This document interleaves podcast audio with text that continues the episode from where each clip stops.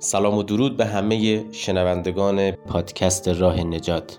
قسمت سوم هست و خیلی ممنون که تا اینجا همراه ما هستید. می‌خوام یه تاریخچه خیلی کوتاه قبل از اینکه وارد انقلاب 57 بشیم بهتون بگم. گرچه داستانهاش خیلی مفصله و اگر وقت بشه حتما یه پادکست ویژه برای اون می‌سازیم. حدود 700 سال پیش یه اتفاقی در اروپا افتاد و یک جنبشی به راه افتاد که شد یک نقطه عطف و تحول در عرصه مدیریت جهان که اول خود اروپا و بعد کل جهان رو در بر گرفت. جنگ های جهانی اول و دوم شکل گرفت. اما نقطه شروع این تحول جایی بود که مردم اروپا دیگه رفته رفته نمی‌خواستن یک تبعیت محض از اربابای خودشون داشته باشند و در مورد کارهایی که می‌کنن و دستورهایی که می‌گیرن فکر بکنن. می‌خواستن از این به بعد خودشون تصمیم بگیرن خودشون فکر بکنن و استعدادهای خودشون رو شکوفا بکنن. اینجا بود که به سمت مدیریت جدید جهان رفتیم. به خاطر همین میشه بگیم در کل تاریخ اون سه قرن اولی که این تحول شروع شد شاهد استعدادهای بینظیری بودیم در شاعران و نویسندگان و روانشناسان و رشته های مختلف و افرادی که هنوز اسمشون تو تاریخه.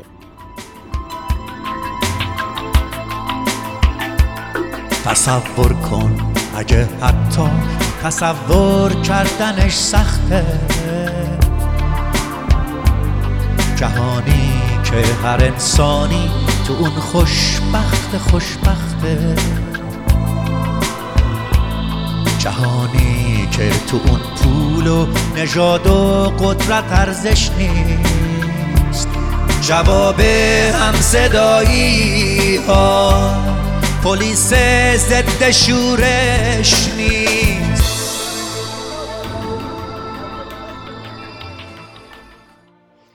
خلاصه که این استبداد و استعمار بعد از چند قرن وارد ایران شد و حدودا در دوره آغاز سلطنت قاجار بود تا آخرش. ولی مردم خیلی زود سعی کردند که خودشون رو از زیر این چتر بیرون بکشند و ابتدا یک انقلاب مشروطه دست و پا شکسته ای داشتند و بعد در سال 57 برای آزادی از استبداد و استعمار انقلاب کردند. اما واقعا به اون چیزی که می‌خواستن رسیدن و از دست استبداد و استعمار راحت شدن.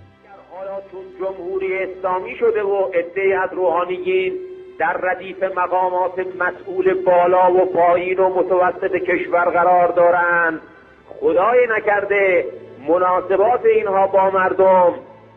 مناسبات تاغوتی بشه تاغوت تاغوته می‌خواد تاج به سر می‌خواد امامه به سر. فطرت مردم قلب مردم روح مردم از تاغوت و تاغوتی بیزاره. منم اگر رفتار تاغوتی داشته باشم مردم ازم بیزار میشن. ممکنه دو روز سه روز چهار روز ده روز احترام لباس من در نظر اونها و در احساس اونها اثری بگذاره.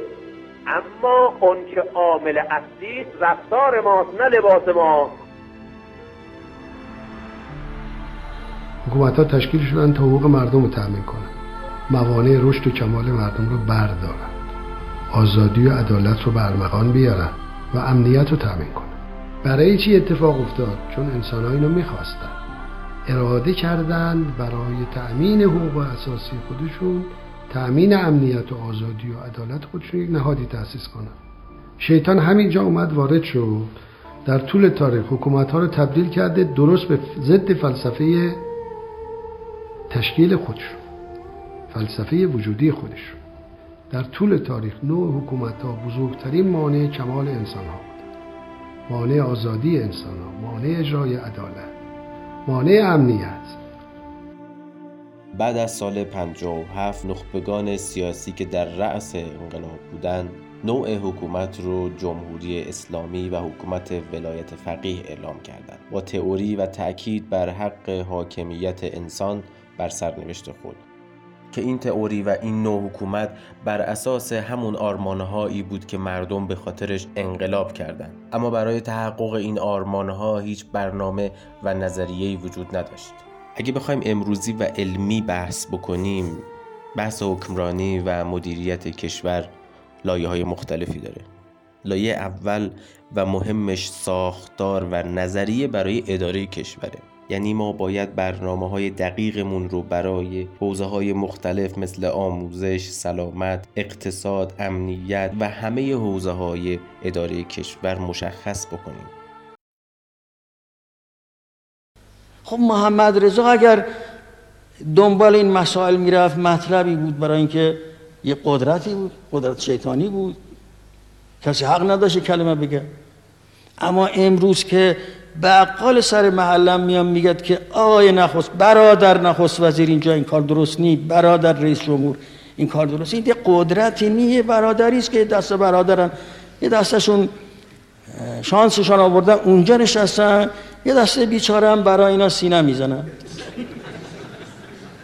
هیتلر حاضر بود تمام بشر از بین برد و خودش دار اون قدرت بین همون آلمان باقی باشه اون نژاد بالاتر و این چیزی که در مغز هیتلر است در مغز همه شما هست جهانی که تو اون پول و نژاد و قدرت ارزش نیست جواب هم صدایی ها پلیس ضد شورش نیست. نه بمب هسته ای داره نه بمب افکن نه پاره دیگه هیچ بچه ای پاشو روی مین جا نمی‌ذاره.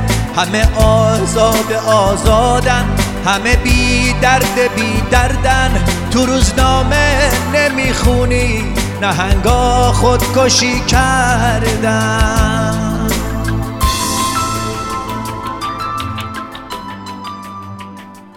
شاید بهترین راه و عاقلانه ترین راه این بود که در همون سالهای اول بعد از انقلاب وقتی متوجه شدن که نخبگان سیاسی سطح دانش و سوادشون با سطح ایدئال برای اداره کشور فاصله زیادی داره اونو با مردم در میون میگذاشتن و از مردم میپرسیدن که چه کار کنن. تمام منابع رو در اختیار مردم میذاشتن تا مردم خودشون برای سرنوشت خودشون بر اساس شعار حکومت اسلامی حق حاکمیت انسان بر سرنوشت خود تصمیم می گرفتن. با ما همراه باشید. از اینجا به بعد و در قسمت های بعد قراره که ریشه مشکلات فعلی رو از اول انقلاب تا الان با شما در میون بگذاریم و راه حلای خودمون رو ارائه بدیم. ممنون که ما رو برای نجات ایران همراهی می‌کنید.